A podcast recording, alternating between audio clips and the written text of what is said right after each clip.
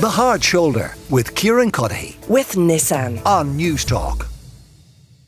First, though, and a little bit earlier than usual, it is time for Common Ground. So I am joined by the Fine Gael Senator, Regina Doherty, as always, and the Socialist TD for Cork North Central, Mick Barry. And they are here to discuss whether the Israeli ambassador to Ireland should be expelled. Now, that self same ambassador Dana Erlich was on the Pat Kenny show this morning, and Pat asked her about the legality of Israel's invasion of the Gaza Strip.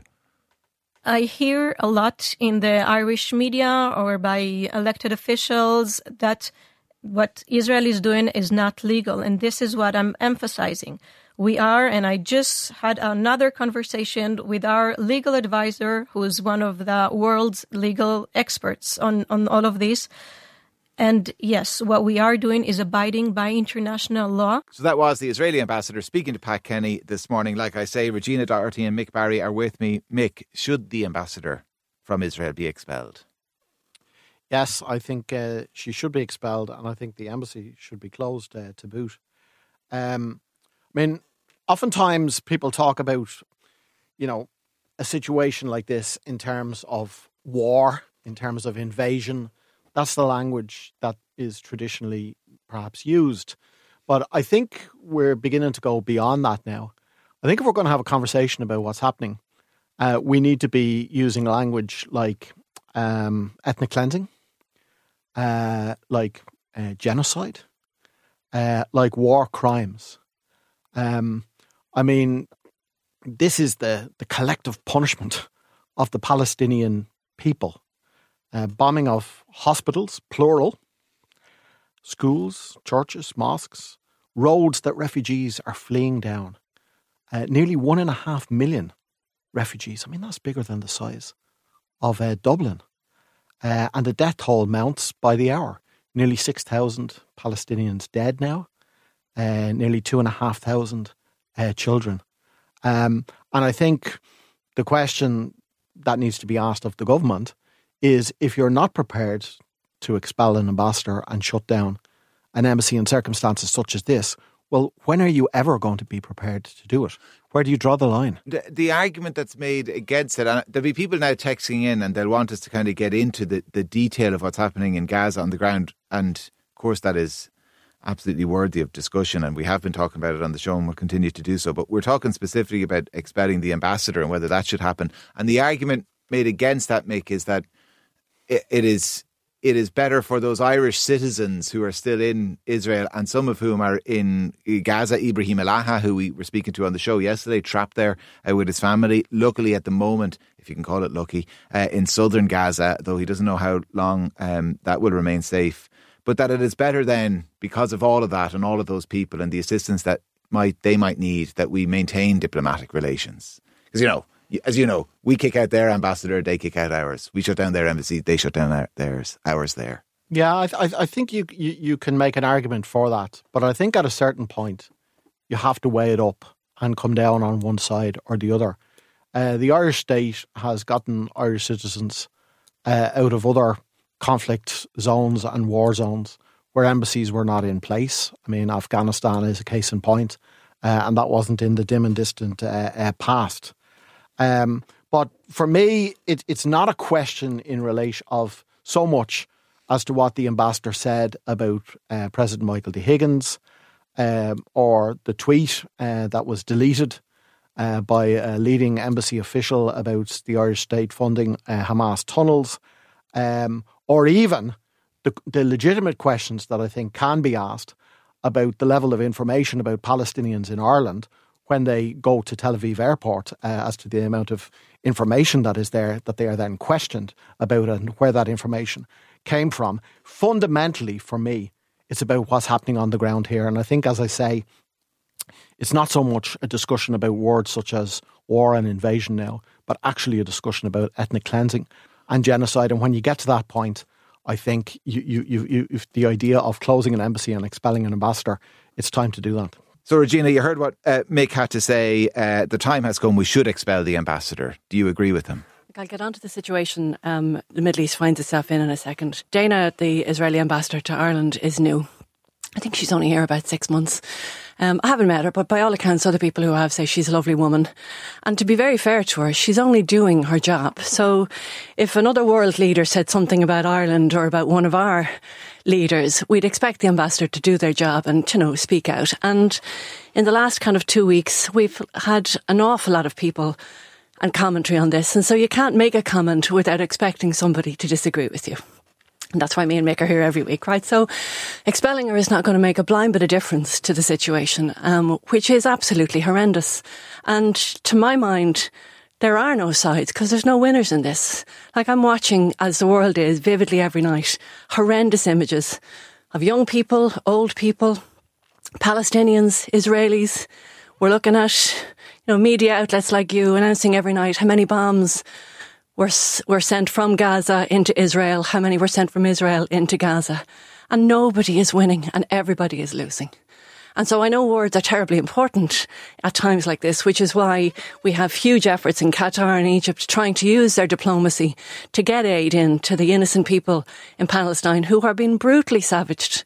But so too are the innocent people in Israel, you know, and in the West Bank. And so we, we've a whole situation, a tinderbox. And when you look in the last couple of weeks, the history obviously has been explained to, you know, the world that probably wasn't listening beforehand. We've had years and some t- cases generations of people who've lived under the fear of threat either from Israel or from terrorists in Gaza.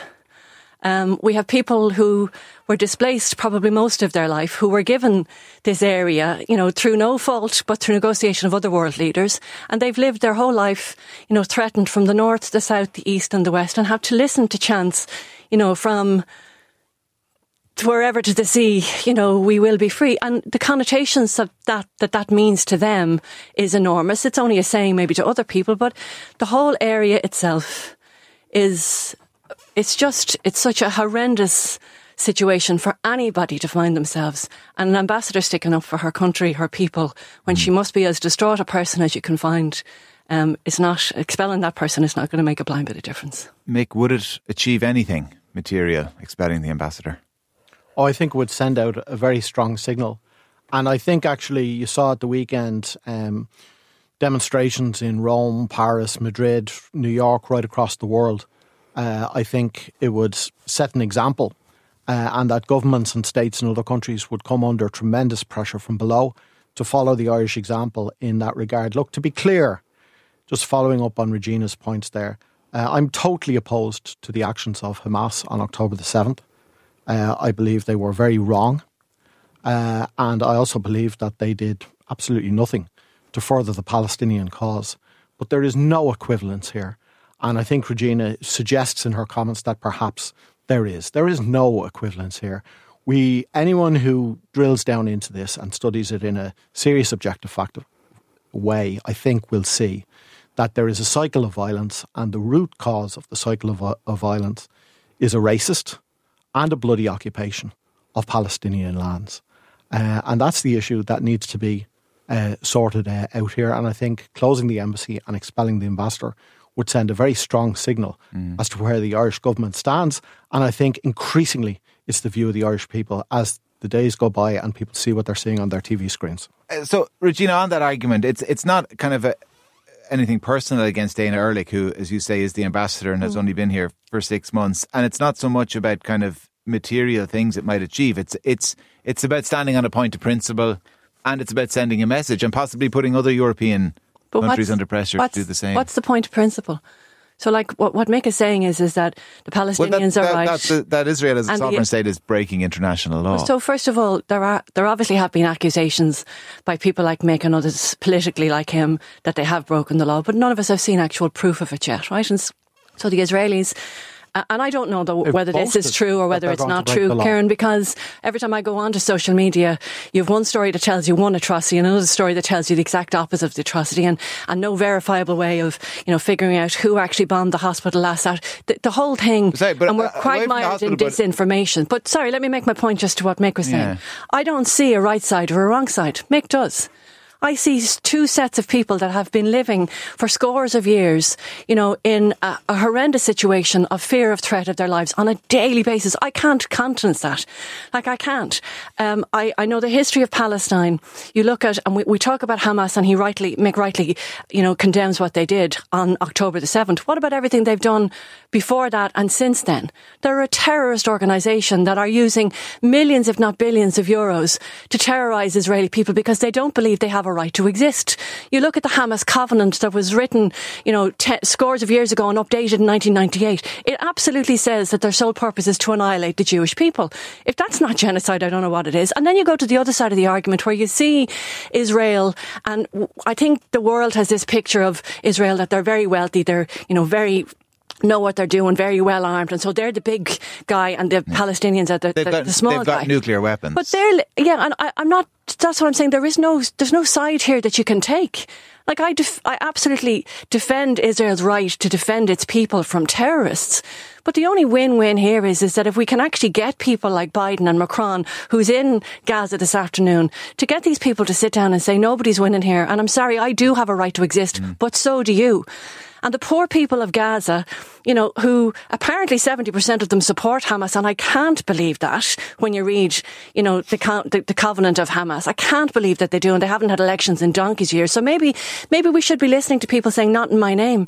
And I want free and fair and open elections in Gaza so they can actually determine for themselves, as opposed to being, okay. you know, scream to the world that Hamas is our savior and that we're all going to, you know, die for Allah. There's no winners here, but there's nobody picking sides yeah. that's going to get a better or a good outcome or a proper ending to this. We I need just, our world leaders to sit people around the table and have serious talks yeah. about a follow up from the Oslo Accord to get a two state solution where people can actually live free the, the, yeah. the, the, stuff that you and I take for granted on a daily basis. The problem is, uh, Regina, that the world leaders, um, Joe Biden, uh, Ursula von der Leyen, uh, Macron, are beating a path to uh, Mr. Netanyahu's door uh, and um, trying to cover themselves a little bit by talking about aid convoys, but in reality are given the green light for Israel to uh, wage war. Now, I just want to deal briefly with what can be done here because I think it's clear from Regina's comments that the government intend to do as little as possible in this uh, regard. I don't know so, how you would get that from my so, comments, so, because they're well, based on the, personal views, judge. to be honest. Let the listeners judge. But there's, there's two points I want to make about this.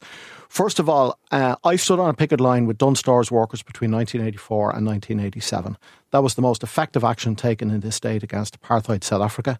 I think workers, while Gaza be, is being strangled, uh, can take similar action here and boycott Israeli produce. And I think if they do so, uh, they, they, they deserve and should get the backing of the entire trade union movement. And briefly on that, the sacking of that young woman, Courtney Casey, last night, 26 years of age, uh, worked in uh, the company uh, Wix, an Israeli uh, tech uh, company, put up posts on social media saying that she thought that Israel was a terrorist state and opposing what she described as the indiscriminate bombing of uh, Gaza quite mm. correctly. I think it sets a terrible precedent if the company are able to get away with that sacking without the Irish Congress trade unions speaking out and doing something in relation to this. There shouldn't be a chill factor for work, working people who have the right to free speech and to give their views on a brutal war.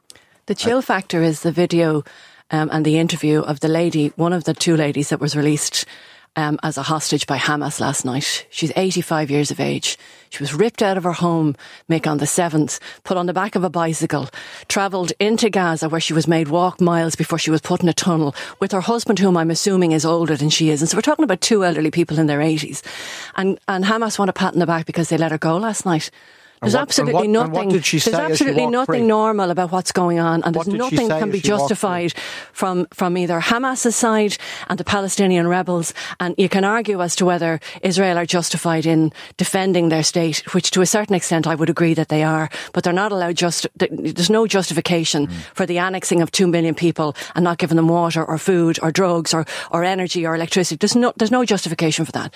But you and I arguing over Dana Erlich excuse me, whether she made a mistake in sticking up for her own country last week or not doesn't make a blind bit of difference. What makes a massive difference is people like Macron going and standing not only with Netanyahu, whose own people have been questioning their policies and their, their uh, journey in the last couple of years, but also going to the West Bank this afternoon and meeting with Hamas leaders, or sorry, with PLO leaders, so as to how we can get people back around the table, which is something that apparently was going to be done in the last couple of weeks before we got 6,000 rockets out of Gaza into innocent areas in, in, in Israel uh, through no fault of their own, through no fault of anybody's. Regina Doherty, Fine Gael Senator Mick Barry, Socialist TD for Cork North Central. Thank you both uh, very much for joining me.